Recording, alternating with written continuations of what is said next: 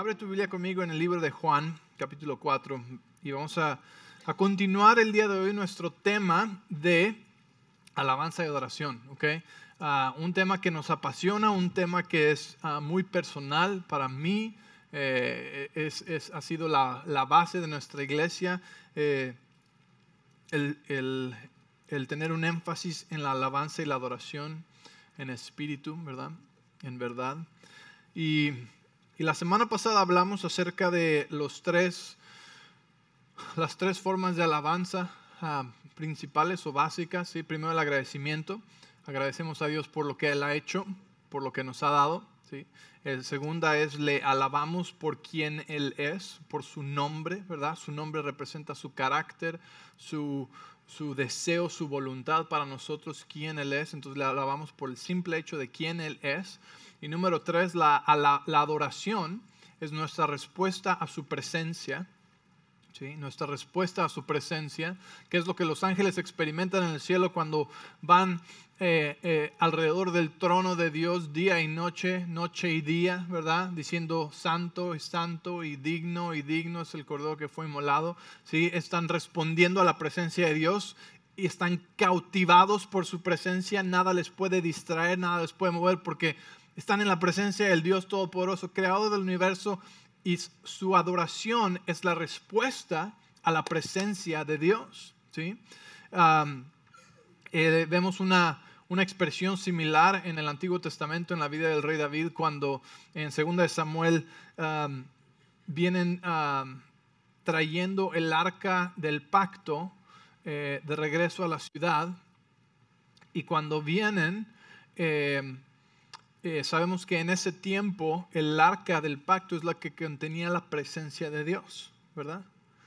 Y el rey David está tan feliz, tan contento, tan emocionado, tan agradecido de que la presencia de Dios viene en el arca de regreso a la ciudad, ¿sí? Que danza delante del Señor, ¿verdad? Con todos los músicos y todo. Y dice la Biblia que David danzó delante del Señor. Y y la palabra ahí danzar no, no era así como que David estaba así nada más.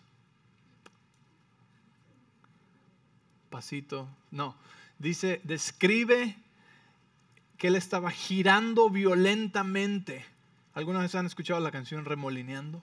Remoli es lo que David estaba haciendo, remolina. O sea que aguas, porque si te me atraviesas, ¡pum! ¿Sí? y, y es lo que describe así pero no era un acto religioso, no era algo que David tenía que hacer, sino que era una respuesta en su corazón por la presencia de Dios. En el Antiguo Testamento dijimos que la alabanza, la adoración era traída por medio de sacrificios de animales, ¿verdad? Y tenían que traerla. Era, era eh, por fuerza necesitaban ellos traerla, si no había consecuencias, ¿verdad? Entonces traían una paloma o traían un cordero o traían, dependiendo de qué tipo de alabanza, traían su adoración delante de Dios y era una ofrenda de adoración, un sacrificio, un animal, ¿sí? Pero el rey David no estaba haciendo eso porque tenía que. El rey David estaba respondiendo a la presencia de Dios que estaba en el arca del pacto que estaban trayendo. ¿Me entiendes? Agradecimiento por lo que Dios hizo, alabanza a su nombre por quien Él es, pero la adoración es cuando llegamos al lugar donde ah, estoy en tu presencia, te puedo sentir, puedo verte y eres cautivado por la gloria de Dios. ¿Estás conmigo? Y la adoración es la respuesta a eso. Por eso es que muchas veces nuestra expresión eh, es como debe ser, es la respuesta a lo que nuestro espíritu está viendo, en lo que nuestro espíritu está conectado. ¿sí? Nuestra expresión es cantar de su grandeza. Y cuando ya no es suficiente cantar, pues cantar más fuerte. Y aplaudir las manos. Y levantar las manos. Y cuando ya no es suficiente, levantarlas más. Y cuando ya no es suficiente, empiezo a, a danzar. ¿Por qué? Porque la pasión dentro de mí no me permite callar, no me permite estar quieto es una respuesta, ¿sí? A, mi, a, la presencia de Dios. ¿Están conmigo? Entonces, agradecimiento, alabanza, adoración. ¿Ok? Y el día de hoy vamos a hablar acerca de otro nivel de alabanza y adoración. Así que espero que eh, durante la alabanza eh, esta mañana hayas podido traer tu alabanza. recuerda que la alabanza, la adoración no es algo que hacemos, es algo que traemos, que preparamos, que dijimos, ya no puedo esperar para llegar a la iglesia y darle a Dios toda mi alabanza junto con mis hermanos y hermanas, ¿verdad? Con mi, mi adoración, mi agradecimiento para estar ahí.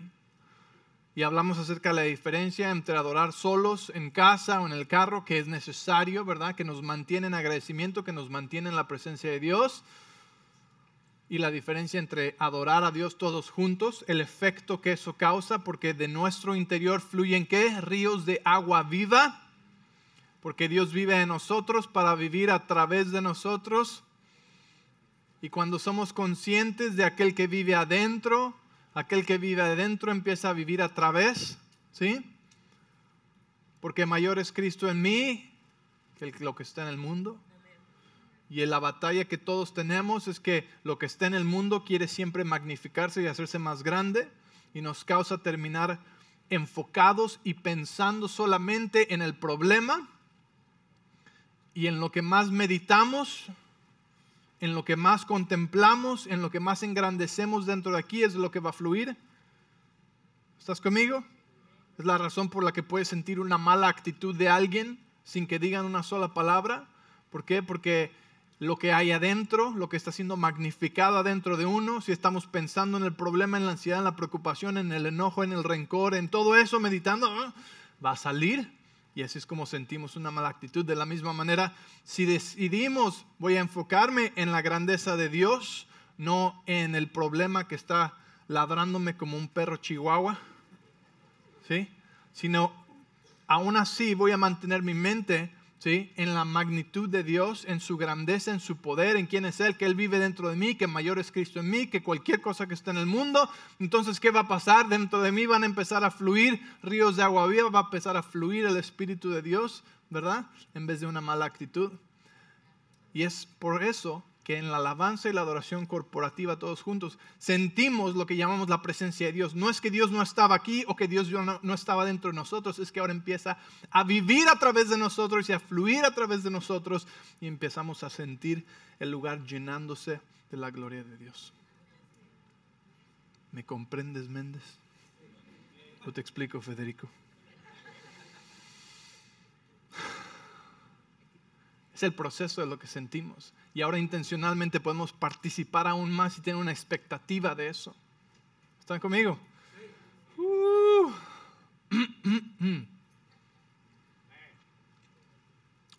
alguien me encontró, tengo que compartir esto porque se me olvidó decirles en el primer servicio, pero a ustedes les voy a decir, alguien me vino a dar una palabra el domingo pasado, después del servicio ah, de aquí, que terminamos a las ah, como a las doce y media, ¿verdad? Alguien me vino de otra iglesia, una persona que nos conoce de hace mucho, pero nosotros no la conocemos. Y este, iba a otra iglesia y, nos vino, y me vino a decir, me dijo, Dios me dio una palabra para usted. Y ustedes saben que nosotros sabemos recibir palabras, ¿verdad? Porque o la, o la desechamos o la ponemos en el estante, ¿sí? La guardamos o la plantamos, ¿verdad? Así que no hay problema. Y viene y me dice, este, tengo una palabra para usted. dije, dígame, dígame, ¿cuál, qué, qué, es? ¿Qué es? ¿Sí? Y la tenía escrita, me dijo, fue hace un mes. Me dice, pero el Señor me, me puso que tenía que compartírsela y quiero dársela. Digo, démela, aquí no, no hay ningún problema. Quiero escuchar qué dice Dios. Y me dice, dice el Señor muy simplemente, ¿sí? que va a sacar a palabra de vida de la esquina y la va a poner en un lugar visible. Me dice, ¿significa algo para usted? Digo, por supuesto que significa algo. Mira, las poquitas sillas que quedan aquí no caben para los cientos y miles de personas que necesitan escuchar lo que estamos escuchando aquí y lo que estamos experimentando aquí. Hay miles de hispanos, ¿sí? De personas que hablan español, que necesitan el mensaje de la gracia, que necesitan aprender a adorar, que necesitan aprender la voluntad de Dios para su vida, ¿sí? Y muchos de ellos son tus vecinos, tus amigos, tus familiares, ¿sí? Y desconocidos que no sabemos, pero por supuesto, Y otra persona les contesto, tuvo un sueño hace, hace unas semanas, me dijo, yo vi que el servicio de español, dice, ya no cabía ni una persona, estaban todos parados, estaban todos por todos lados, y dice, y era un edificio nuevo. Así que familia ahí viene, ¿sí? Pero mientras tanto es nuestra responsabilidad continuar cultivando los valores fundamentales, la presencia de Dios, lo que es importante. Para que cuando hagamos cientos y miles, ¿sí? Sigamos sintiendo el mismo Espíritu de Dios, la misma presencia, el mismo mover, el mismo sentir familiar. ¿Están conmigo? Amén. Entonces, ah, les tenía que compartir eso porque es, para todos nosotros, ¿verdad? En fin, um, Juan 4:21, Jesús está hablando con una mujer samaritana en el pozo de agua ¿verdad? Todos conocen o han escuchado esta historia, si no, léela en casa después. Pero hay una parte aquí, empezando en el versículo 21, donde esta mujer y Jesús empiezan a hablar acerca de la alabanza y de la adoración, ¿verdad? Y parte de lo que estaban refiriéndose era eh, de la adoración que en el Antiguo Testamento, en la ley, les había sido dictada. Recuerda, apenas estaban cambiando las cosas. ¿Sí? Apenas Jesús vino a traer el nuevo pacto. Entonces todos ellos conocían la manera en la que se debían hacer la, adoración y los sacrificios en ese tiempo. Entonces dice en el verso 21, ah, Jesús le contestó, créeme, perdón, uh, sí, en el verso 21, eh, porque estaban hablando de dónde es el lugar de adorar, ¿verdad? Dice, créeme querida mujer que se acerca el tiempo en que no tendrá importancia si se adora al Padre en este monte o en Jerusalén. Primero estaba hablando de un lugar geográfico, de una ubicación geográfica, porque en ese tiempo era importante dónde iban a adorar, ¿sí? Entonces los religiosos discutían dónde era el lugar correcto donde ir a adorar, ¿sí? En ese tiempo tú no podías adorar en cualquier lugar, tenías que viajar a veces, llevar ¿sí? tu adoración, tu sacrificio a un lugar específico que había sido ah, designado para llevar tu adoración y ahí adorar. Si no, no contaba. ¿Sí? Entonces Jesús aquí le empieza a dar a esta mujer una idea del cambio que viene y le dice, mujer, se acerca el tiempo en que no importa dónde vayan a adorar al Padre, física o geográficamente, no importa si es en este monte o en Jerusalén. Y dicen, ustedes los samaritanos saben muy poco acerca de aquel a quien adoran, mientras que nosotros los judíos conocemos bien a quien adoramos por la que la salvación viene por medio de los judíos. Entonces nos dice aquí que es importante saber a quién adoramos, más que en dónde o cómo. ¿sí? En otras palabras, la religión se enfoca en en, cómo estás vestido, en cómo cantas, en cómo suenas, en cómo se ve todo, ¿verdad? En ese tiempo era el, tipo de sacrificio, la calidad del sacrificio, en dónde se hacía el sacrificio, cuánto había costado el sacrificio, todo eso, ¿verdad? Pero Jesús le está diciendo, mujer, aquí lo importante es que ustedes no conocen a quien adoran, nosotros sí conocemos a quien adoramos. Y yo te pregunto, ¿conoces tú a quien adoras? ¿Conoces tú a quien cantas? ¿A quien le alabas? ¿A quien le levanta las manos? enfrente de quien da, tú le conoces a Él, ¿verdad? imagínate esto. E, esto es parte del alabanza, del adorar en espíritu y en verdad. En verdad, ¿sí? Es como digamos que tú vas a un concierto de Luis Miguel. Y ahí está, amor, amor, ¿verdad? Y, y digamos que es la primera vez que vas a un concierto de Luis Miguel y que nunca has oído ninguna de sus canciones te trajeron tus amigos, te trajeron tus papás o te trajeron ¿verdad? al concierto, ahí estás, y de repente Luis Miguel te escoge de entre la multitud, ¿verdad? Y dice, ven, acá. Este, um, ¿Y cuál es tu canción favorita? Y tú dices, ah, ni conozco tus canciones. Va a ser como que muy vergonzoso para Luis Miguel, ¿verdad? O sea, no le va a dar honor ni alabanza a Luis Miguel, el que haya llamado a un fan, ¿sí? Podemos decir que ese fan no es un fan verdadero, ¿verdad? Porque no conoce al que está adorando o con el que estaba cantando. No sabe quién es. ¿Eres tú de esos? ¿O sabes a quién adoras? ¿Sí me entiendes? Nuestro conocimiento de Dios, nuestro conocimiento de su palabra, determina la calidad de nuestra adoración a Él. ¿Conoces a quién estás adorando? ¿Conoces? ¿Tienes hambre por más de aquel a quien adoras? ¿Sí? ¿Sabes lo que hizo por ti? ¿Sabes la historia de lo que pasó? ¿El precio que pagó para que tú pudieras tener relación con Él? ¿Sabes quién es Él? ¿Me entiendes? Por eso el conocimiento de la palabra es importantísimo para nuestra adoración. Porque determina la calidad de nuestra ofrenda de adoración. Sabemos a quién estamos adorando, sabemos a quién estamos cantando, sabemos quién es Él. ¿Están ahí? Dice, se acerca ese tiempo, ¿verdad? Dice, ustedes no saben, ustedes saben muy poco de aquel a quien adoran, mientras que nosotros conocemos bien a quien adoramos. ¿Conoces bien a quien adoras? Verso 23 dice, pero se acerca el tiempo y de repente dice Jesús, de hecho ya llegó. De hecho ya llegó el tiempo cuando los verdaderos adoradores, di conmigo, verdaderos adoradores. Es como un trabalenguas, dilo más rápido, verdaderos adoradores. Verdaderos adoradores adorarán al Padre. Verdaderos adoradores adorarán al Padre, lo que quiere decir que hay falsos adoradores. ¿Cuáles son los falsos adoradores? Los que no saben a quién adoran. Los que no están adorándole en espíritu y en verdad, que no saben ni lo que significa eso. Los que adoran solamente porque tienen que, porque pues no sé, es lo que hacemos cuando llegamos, es lo primero que hay, es música, así que pues cantamos. No saben lo que están haciendo no saben a quién están adorando, ¿verdad? Por eso el continuar creciendo en nuestro conocimiento de Dios y en nuestra relación con Él. El recordar nuestra historia con Dios. Nuestra historia con Dios es tan valiosa porque tu historia con Dios nadie la tiene. Es como una huella digital. Ni tu esposa la tiene, aunque han pasado por muchas de las mismas cosas. ¿Sí me entiendes?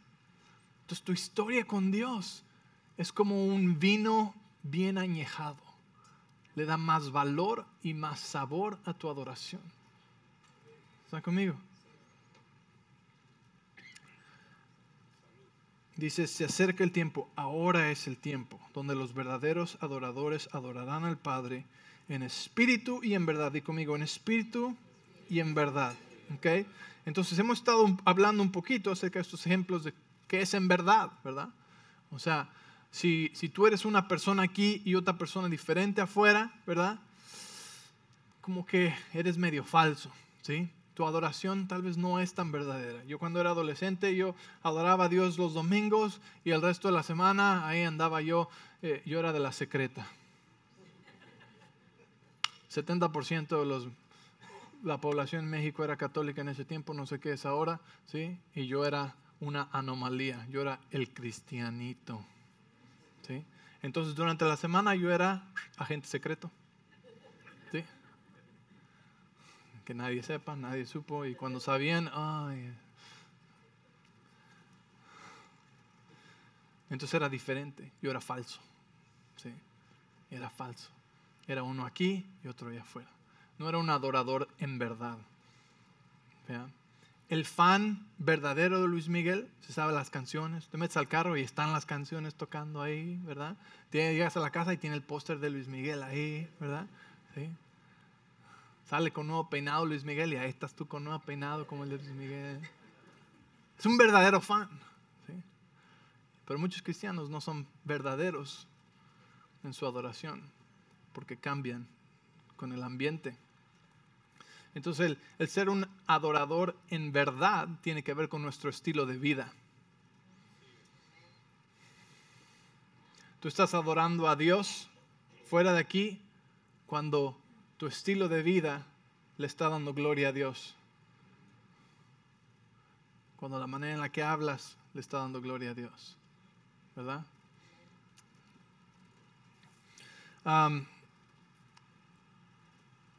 versículo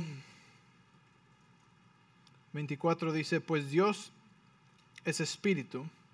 No, perdón, al final del 23 dice, de hecho ha llegado cuando los verdaderos adoradores adorarán al Padre en espíritu y en verdad. Dice, el Padre busca personas que lo adoren de esa manera. ¿De qué manera?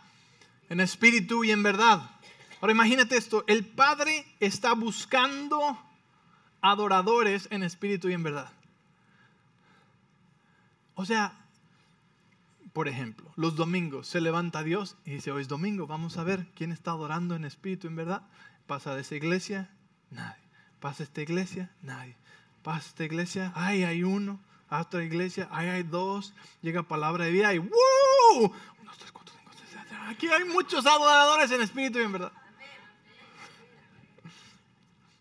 Es broma, sé que hay muchas iglesias con muchos adoradores en espíritu y en verdad, pero interesante, Dios está buscando adoradores. ¿Qué va a encontrar cuando llegue a tu lugar? Si yo me pregunto eso, ¿se detiene Dios cuando me ve a mí y dice, ahí hay un adorador en espíritu en verdad? ¿O sigue buscando?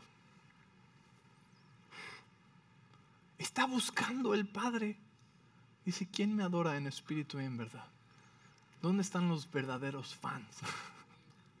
¿Dónde están aquellos que, que me conocen, que levantan y exaltan mi nombre? ¿Dónde están aquellos, sí, que no cambian cuando están en el lugar que su vida, sí, ellos están buscando agradar a Dios y darle gloria a Dios y apuntando a otros hacia Dios? ¿Dónde están? ¿Qué pasa cuando Él llega a ti? ¿Qué encuentra el Padre cuando llega a ti. Dice, el Padre busca personas que lo adoren de esta manera. Este es Jesús hablando. Jesús sabe exactamente lo que el Padre está haciendo ahí en el cielo. Está buscando adoradores. Y dice, pues Dios es espíritu. Por eso todos los que lo adoran deben hacerlo en espíritu, en verdad. En otras palabras, Dios es espíritu. Los sacrificios de animales en el Antiguo Testamento no eran la adoración que el Padre buscaba, era simplemente una venda, ¿sí? En lo que venía Jesús y nos daba un nuevo pacto y una manera verdadera de adorar a Dios. ¿Están ahí? Y dice, el tiempo viene y dice, no, ya es, de hecho, el tiempo ya es. Y esto es lo que el Padre está buscando. Ahora sí se puede. Adoradores en espíritu y en verdad. No importa dónde estén, ¿sí? Puedes adorar desde casa, puedes adorar en el carro, puedes adorar en el tiempo. Qué oportunidad cuando adoramos todos juntos, una, dos, tres veces a la semana, ¿verdad? Qué bueno, qué bueno. Dice, pero Dios es espíritu y busca que lo adoren en espíritu en verdad. Y la mujer dijo, sé que el Mesías está por venir. Y Jesús le dice, yo soy el Mesías.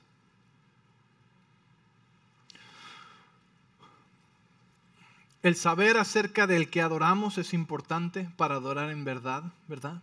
Para conocerlo. La ubicación geográfica no es lo que importa. En el Antiguo Testamento la, adoración era una acción externa, ¿sí? Los sacrificios eran como las reglas, las instrucciones basados en un lugar y en hacerlo bien. Pero ahora la ubicación no importa. La apariencia del sacrificio ya no es lo que importa, es el corazón lo que importa, ¿verdad? Porque el corazón dicta el tipo de nuestra alabanza y adoración. Podemos adorar donde sea, pero nuestro corazón determina si estamos adorando en espíritu y en verdad o si estamos haciéndolo por simplemente obras.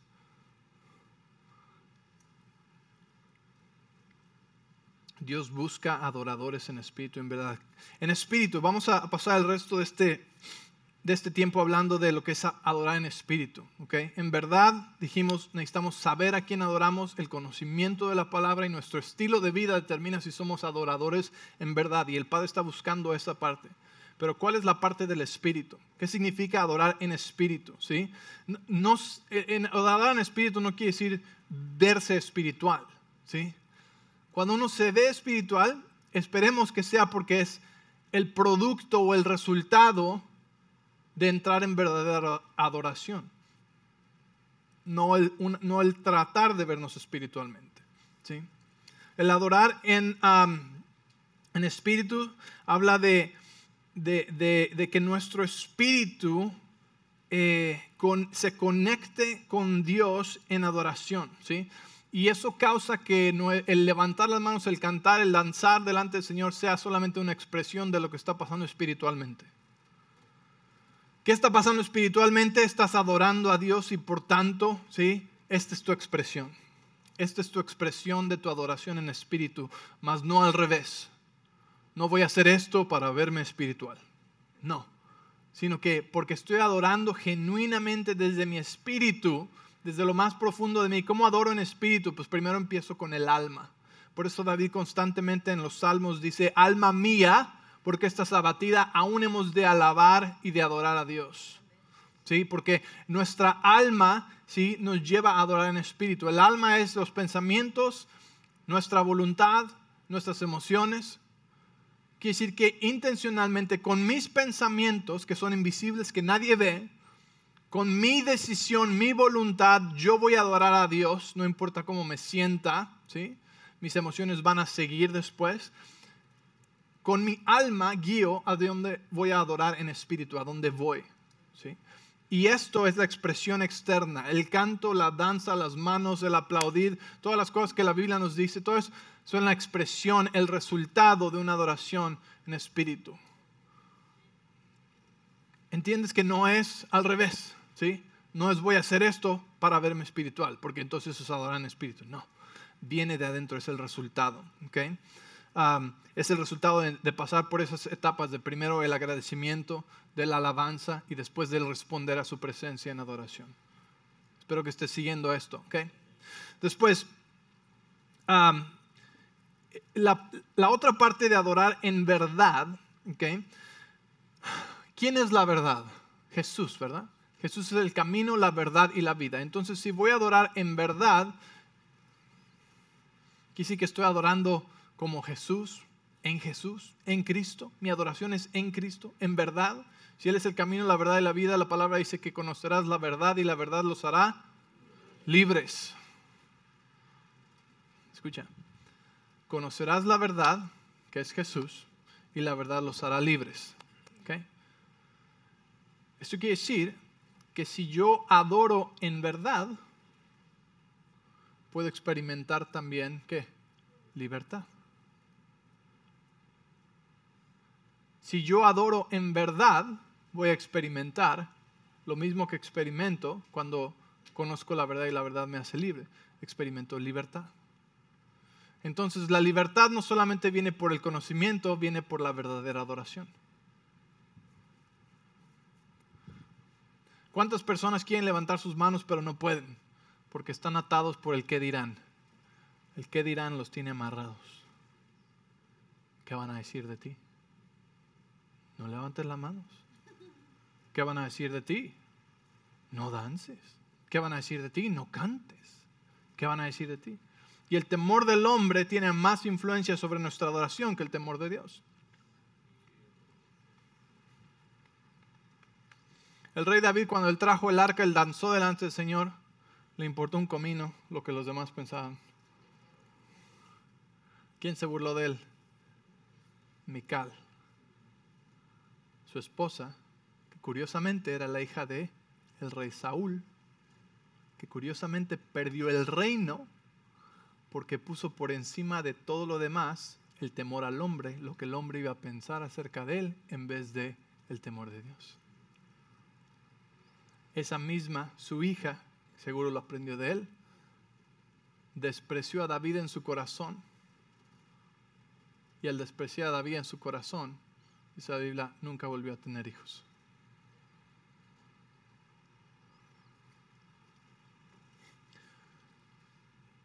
Cuando adoramos en verdad, experimentamos libertad. Dios quiere que le adoremos vulnerablemente. ¿sí? El rey David fue vulnerable fue tan vulnerable que fue víctima de la burla de su propia esposa. Pero ¿quién experimentó libertad ahí? David. ¿Sí? ¿Sí? El adorar a Dios, el alabar al Señor libremente, ¿sí?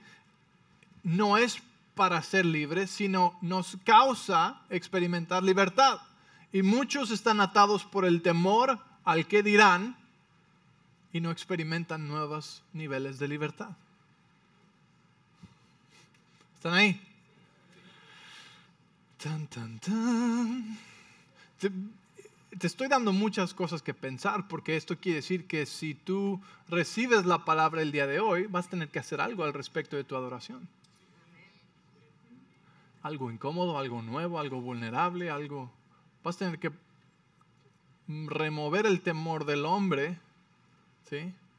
Para poder experimentar libertades nuevas en la adoración. Y eso es peligroso. ¿Verdad? Porque qué tal que alguien se da cuenta. Pero el rey David, qué ejemplo de hombre. Rey, realeza. Y le dijo a su esposa, y aún más vil me haré. Aún más, estoy dispuesto a verme aún más tonto, si es como lo, tú le llamas, porque lo hago delante de mi Dios. Les recomiendo que no se pierdan el viernes, la noche de alabanza y adoración, porque lo que pasa es que los jóvenes van a ir al campamento, el fuego de Dios los va a cautivar y van a regresar y el viernes vamos a tener al evangelista aquí también uh, ministrando durante la alabanza y la adoración y es una buena oportunidad para entrar en ese mismo fuego y hacer que nunca se apague. Que nos empiecen a mandar a los bomberos cada semana porque piensan que se está quemando algo aquí que fuego de Dios está tan tremendo. Porque estos adoradores no paran de poner una demanda en el cielo. Familia, es peligroso aprender estas cosas porque podremos cambiar ciudades, podemos impactar comunidades, podríamos salir en los periódicos, quién sabe. Algo está pasando, hay una revolución ahí. La gente entra y nunca sale igual. ¿Qué está pasando ahí? Están siendo afectados, siendo afectados por la presencia de Dios que está fluyendo como ríos de agua viva de cada persona que está aquí adentro. Mm.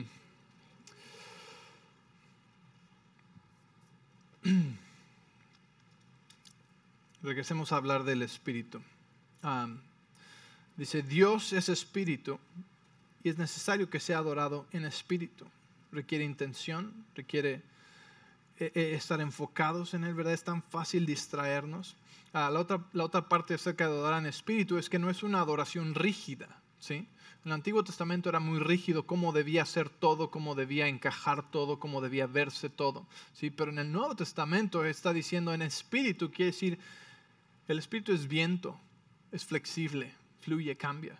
Por eso es la, la alabanza dura 28 minutos, a veces 30, a veces 35, a veces 40, ¿sí? Un show, no es, una, no es una película que estamos, ok, ponle play, ok, ya acabó lo que sigue. No, estamos adorando a Dios, ¿sí? Y a veces el líder de alabanza dice, necesitamos cantar otra vez. Necesitamos cantar otra vez. Porque estamos fluyendo con el Espíritu.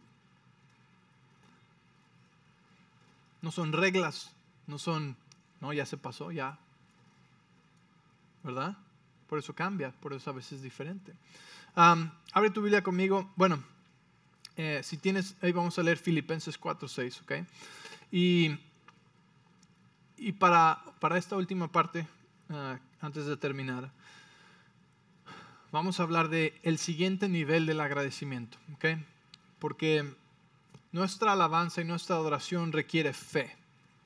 ¿Cómo que requiere fe? Nuestra alabanza y nuestra adoración requiere fe, ¿ok? En otras palabras, hasta los incrédulos le dan gracias a Dios cuando se ganan la lotería. ¿Verdad? Hasta los ateos. Gracias Dios. ¿Qué no eres ateo? Ah, sí, se me olvidó. ¿Ah? O sea, cualquier incrédulo le da gracias a Dios, ¿sí? Cuando se gana la lotería. Entonces, sí, el agradecimiento es la forma más básica, pero eh, ¿Cuál es el siguiente nivel de agradecimiento que, lleva a nuestra adoración, que causa las cosas sobrenaturales que sucedan? ¿Quieres saber esto? ¿Sí? ¿No quieren saber esto? Terminamos ya. Okay. Pero si quieres saber qué es la parte de la alabanza y la adoración que causa las cosas sobrenaturales en nuestra vida, um, primero Filipenses 4:6 dice, no estés ansiosos por nada, ¿sí? o preocupados, más bien, en cambio dice, oren por todo. Díganle a Dios lo que necesitan y denle gracias por todo lo que Él ha hecho. ¿sí? En otras versiones dice que cuando le presentes tus peticiones, lo hagas con agradecimiento. Ahora, pregunta. las gracias es por algo que alguien hizo, ¿verdad? Pero si nuestra fe necesita, perdón, si nuestra alabanza y adoración necesita fe, ¿sí? ¿Por qué necesitamos fe? Porque aquí no está diciendo que cuando le traigamos nuestra petición a Dios, le traemos la petición con agradecimiento. No dice, trae la petición y cuando Dios lo haga, le das gracias. No dice, lo traes todo junto. ¿Por qué? Porque ese agradecimiento requiere fe. Requiere fe el saber que Dios escucha y cumple sus promesas y le puedo dar gracias antes de que yo lo vea físicamente manifestado en mi vida. Nuestra adoración en espíritu está basada en este principio. ¿sí? Nuestra adoración en espíritu está basada en esto porque si nosotros debemos adorar en espíritu, necesitamos hacerlo desde nuestra posición espiritual, desde nuestra perspectiva espiritual. ¿Y cuál es esa perspectiva espiritual? ¿Dónde estamos sentados? Dice la Biblia que estamos sentados en lugares celestiales junto a Jesús. ¿Correcto? Esa es tu posición espiritual. Eso quiere decir que si vas a adorar en espíritu, también necesitas hacerlo desde tu perspectiva espiritual. ¿Qué quiere decir? En lugares celestiales. ¿Y qué tiene que ver eso, pastor? Escucha, Dios es espíritu. Por eso dice en Juan 4, ¿verdad? Que requiere que sea adorado en espíritu. Y si Dios es espíritu, quiere decir que Dios está fuera del tiempo. Dios no está en nuestra línea del tiempo. ¿ok? Dios vive afuera del tiempo, por eso Él es el alfa y el omega, el principio el fin. Él ve el principio y el fin al mismo tiempo y todo, en, todo lo que hay en medio. ¿Ok? Porque es espíritu. Nuestra posición espiritual es en espíritu, es afuera del tiempo. Lo que quiere decir que nuestra alabanza y nuestra adoración en espíritu es afuera del tiempo. Lo que nos empodera para poder desde nuestro lugar celestial ver nuestra vida, ¿sí? Y ver y decir, Dios, gracias por lo que has hecho, pero gracias porque tus promesas son sí y amén. Y en estas áreas de mi vida que aún estoy esperando que se manifieste, puedo verlo ya hecho y por fe es que te puedo dar gracias, pero no puede ser a menos que yo lo esté haciendo desde mi posición espiritual. Ok, ¿quién se perdió? ¿Me entiendes? Mi adoración en espíritu es de mi posición espiritual también, que quiere decir que puedo ver las cosas como Dios las ve, ya hechas antes de que sean hechas, ya terminadas antes de que estén terminadas, viéndolas como los ojos de Dios y entonces puedo realmente adorar, no como fingiendo, bueno, estoy dando gracias a Dios porque a ver si lo hace, no, porque ya está hecho, porque sus promesas son sí y amén. Y de una posición espiritual yo no tengo ansiedad y temor. ¿Por qué? Porque Dios ya dijo que sí, porque sus promesas son sí y amén. Y entonces puedo traerle todas mis preocupaciones y ansiedades y traerle mis peticiones con agradecimiento porque estoy adorando desde un lugar espiritual.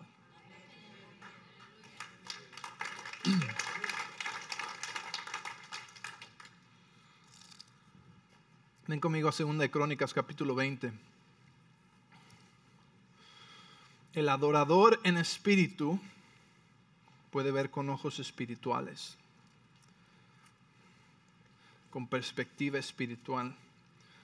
Puede agradecerle, adorar y alabar a Dios por sus promesas, porque sus promesas es como si ya hubiera sido hecho. Y quiero que veas por qué es que Dios está buscando adoradores en espíritu. Bueno, la razón es porque los adoradores en espíritu causan moveres sobrenaturales en la tierra. Oh, oh, no escuchaste eso. Los adoradores en espíritu causan moveres sobrenaturales en la tierra porque están colaborando con Dios y con el cielo, con sus promesas desde su lugar de autoridad espiritual, declarando las cosas y agradeciéndole a Dios por las cosas espirituales que aquí no se han manifestado, pero que Él ya prometió. Dice eh, aquí en 2 Crónicas 20, vamos a comenzar en el versículo 13.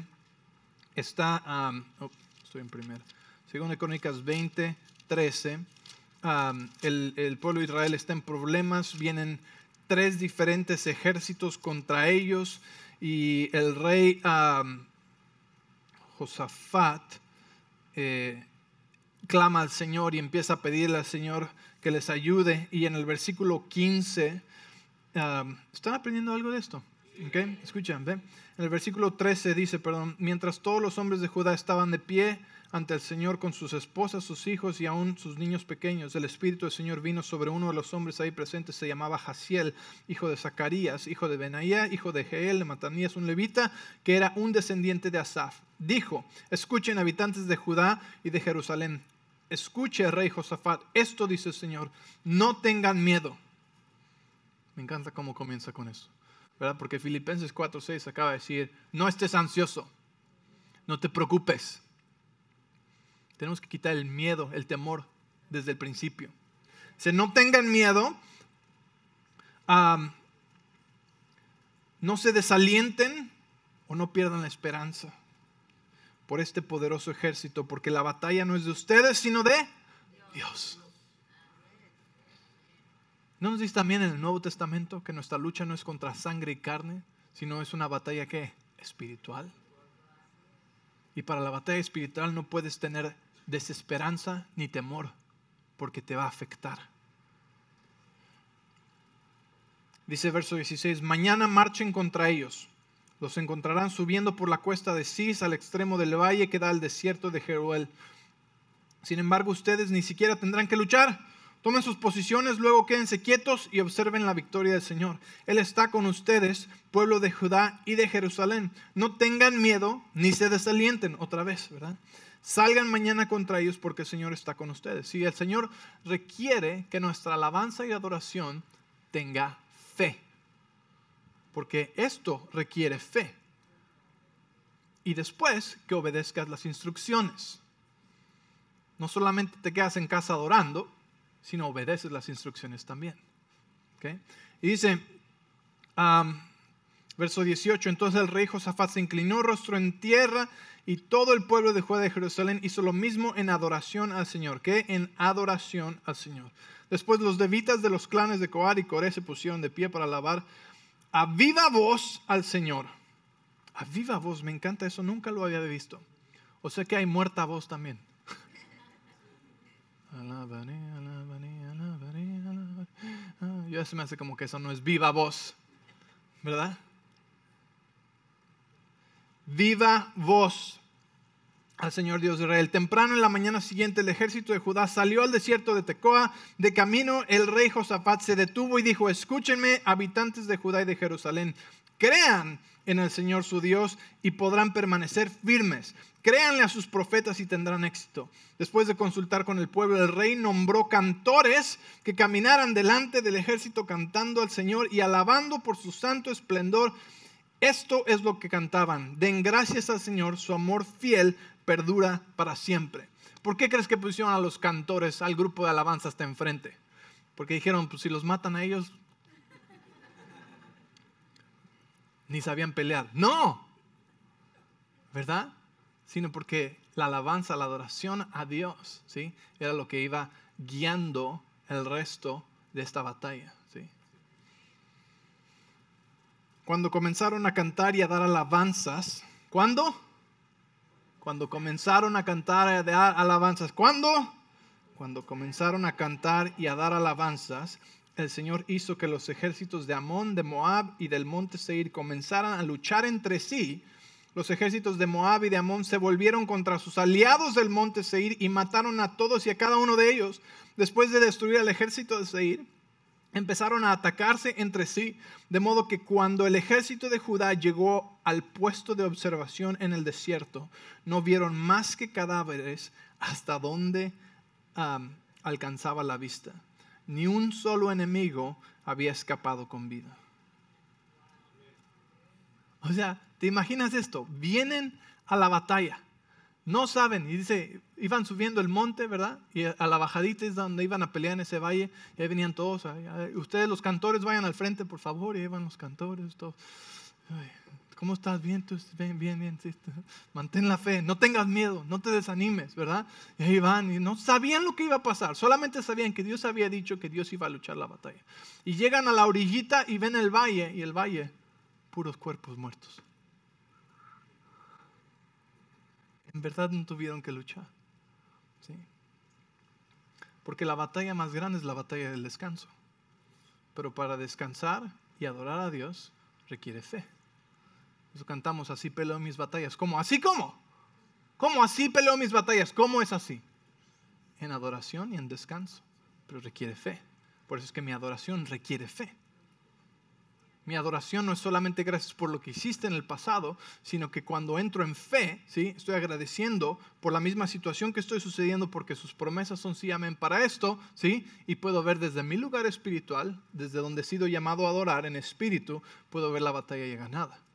Y cuando ellos llegaron por encima de ahí del monte y vieron, ya estaban todos muertos. Fíjate, esto es lo que nos toca hacer. Aquí es donde viene el arduo trabajo del descanso y la fe el rey Josafat y sus hombres salieron a recoger el botín. Encontraron una enorme cantidad de objetos, vestidos y otros artículos valiosos, más de lo que podían cargar. Había tanto botín que les llevó tres días solo para juntarlo. Al cuarto día se reunieron en el Valle de la Bendición, el cual recibió ese nombre aquel día porque allí el pueblo alabó y agradeció al Señor. Aún se conoce como el Valle de Bendición hasta el día de hoy. Luego todos los hombres volvieron a Jerusalén con Josafat a la cabeza, rebosando de alegría. Mira, cuando Dios pelea las batallas, ¿sí? Por eso está tan conectado con nuestra adoración, porque requiere vulnerabilidad, requiere que sea genuina, requiere que sea en verdad y en fe. Pero cuando nuestra adoración tiene fe, ¿sí? y estamos en esa adoración, causa este tipo de efectos sobrenaturales en la tierra. Nuestra adoración espiritual causa cosas sobrenaturales manifestarse en nuestra vida. ¿sí? Y empezamos a ver estas batallas donde tú no tienes que luchar. ¿Qué hiciste? ¿Adoraste a Dios? ¿Seguiste sus instrucciones? ¿Le creíste? ¿No perdiste esperanza? Ibas cantando, así peleo mis batallas. Y llegas y ya está todo hecho por ti lo que te causa el arduo trabajo de recolectar el botín. ¿Cuántos quieren ese arduo trabajo? Que te toma tres días colectar el botín. ¿sí?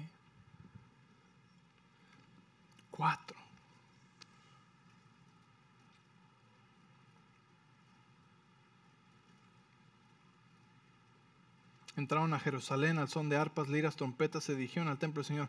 Fíjate, verso 27 dice, rebosando de alegría porque el Señor les había dado la victoria sobre sus enemigos. Entonces yo te pregunto, ¿qué tipo de adorador eres?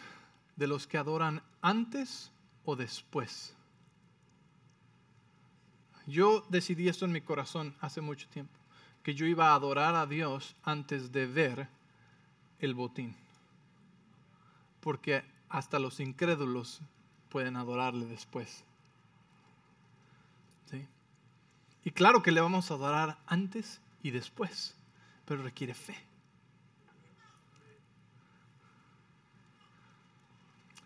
Es Dios el que quiere pelear nuestra batalla. Pero somos nosotros los que necesitamos creerle y adorarle de esa manera, en espíritu y en verdad. Mm.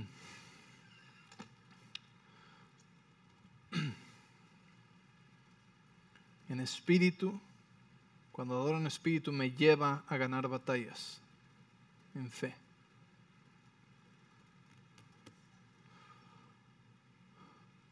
Familia, ¿cuántos eh, están perdiendo la fe o están perdiendo el ánimo o están en temor porque la economía, ¿verdad? La economía. Todos dicen que la economía se ve para abajo. ¿Qué vamos a hacer? ¿Alguien aquí está pasando por alguna batalla? solo, uno, solo tres, solo ocho, solo diez. ¿Alguien de ustedes tiene batallas tal vez una vez a la semana o tal vez una vez al mes? ¿sí? Tenemos batallas, ¿verdad? ¿Cómo peleamos estas batallas? ¿sí? Porque podemos estresarnos, podemos llenarnos de temor, podemos estar ansiosos o podemos adorar a Dios en espíritu y en verdad y dejar que Él pelee nuestras batallas. ¿Sí? Nosotros escogemos el tipo de batalla que queremos tener. Porque la adoración no es solamente agradecimiento y eso y está en la presencia de Dios. Sí, es eso y lo necesitamos. Pero necesitamos mantener esa adoración en medio de las batallas. Para que cuando llegues a donde tienes que enfrentar al enemigo, el enemigo ya está aniquilado. Y te toca simplemente recoger el cheque. Recoger la recompensa. Y regresar celebrando la victoria. ¿Sí? ¿Cuántos están ya atemorizados y hablando y declarando temor? La economía se va a ir hasta abajo, nos van a quitar el piso de abajo y va a sentir todo, de repente se va a desplomar todo. Y ya están algunos con su boca participando en este temor, en esto, ¿verdad? Pero yo digo que yo puedo luchar mis batallas y continuar prosperando lo único que el Señor me ha llamado a hacer es adorar. Es adorarle a Él. Y en adoración, Él pelea mis batallas. Él gana la victoria. Mm. Si me entiendes? Cuando no sientes ganas de venir a la noche de alabanza y adoración, necesitas estar en la noche de alabanza y adoración. ¿Sí? Y venir a luchar tu batalla. Algunos prefieren quedarse en casa a preocuparse.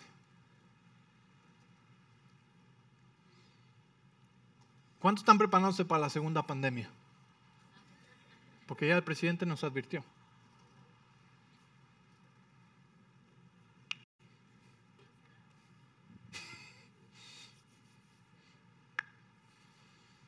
¿Cuántos están mejor preparándose para llevar su adoración al siguiente nivel?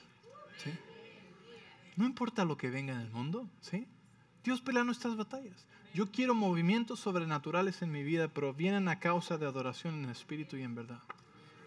¿Por qué? Porque ese tipo de adoración en espíritu y en verdad es una adoración con fe. Me causa descansar en el Señor, agradecerle, adorarle. No importa quién es el presidente, no importa quién está a cargo de la salud mundial o la salud del, del país, no importa la economía, no importa los que hacen las leyes, no importa nada de esas cosas. ¿Por qué? Porque mi Dios pelea mis batallas por mí. De manera que yo simplemente llego. Parece que llegué tarde a la batalla. Parece que llegué tarde a la batalla porque ya todos están muertos. Y así es nuestro Dios. ¿sí? Ya, ya ganó por nosotros. ¿Qué vamos a hacer ahora? ¿Cierto? ahí donde estás. Y quiero darte una oportunidad de adorar al Señor.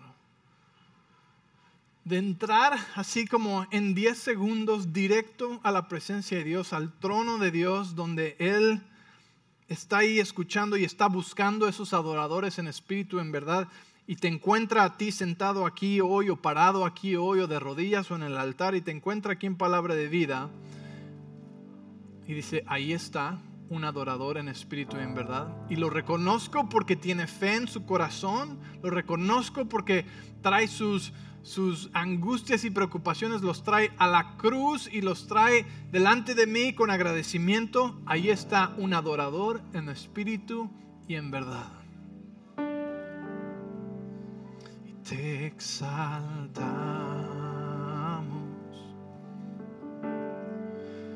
Te exaltamos y te exaltamos.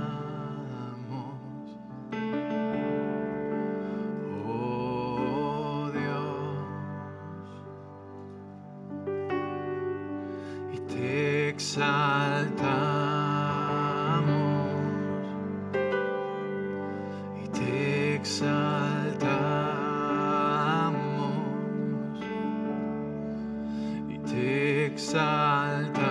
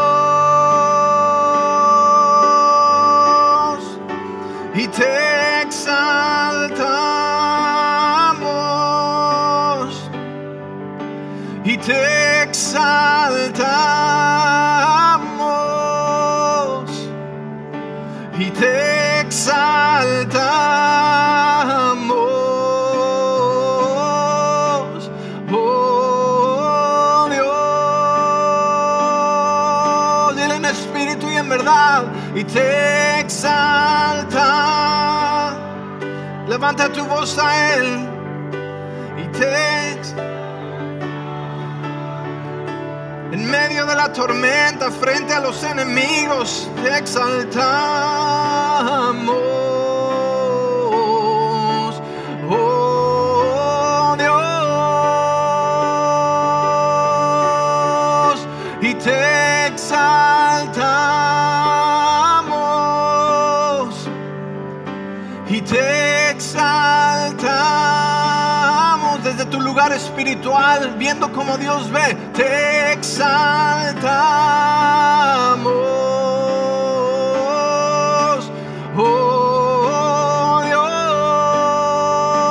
Vez más dile te exaltamos y te exaltamos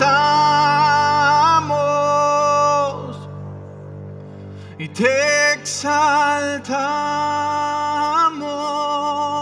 por lo que has hecho y harás. Te exaltamos. Vemos la batalla ya ganada. Oh Dios. Una vez más dile, te exaltamos.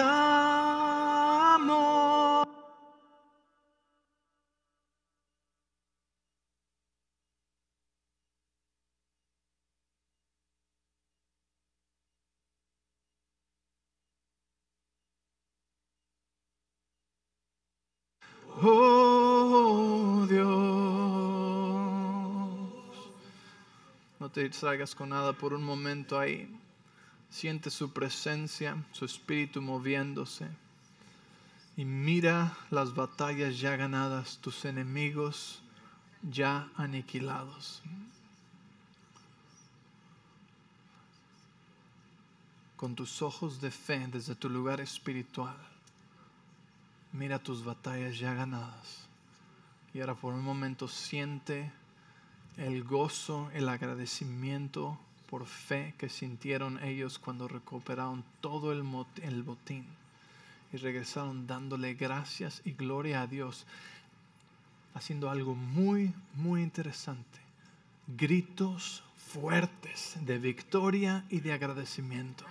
Así que aquí está tu oportunidad de levantar tu voz y darle un grito de victoria al Señor fuerte, fuerte, fuerte, fuerte, fuerte. Gracias Dios, gracias Dios, gracias, gracias, gracias Dios. Amén, amén, amén. ¿Lo pueden ver familia? Esta es nuestra arma tan poderosa. La adoración, el descanso lleno de fe, de agradecimiento a nuestro Dios. Amén.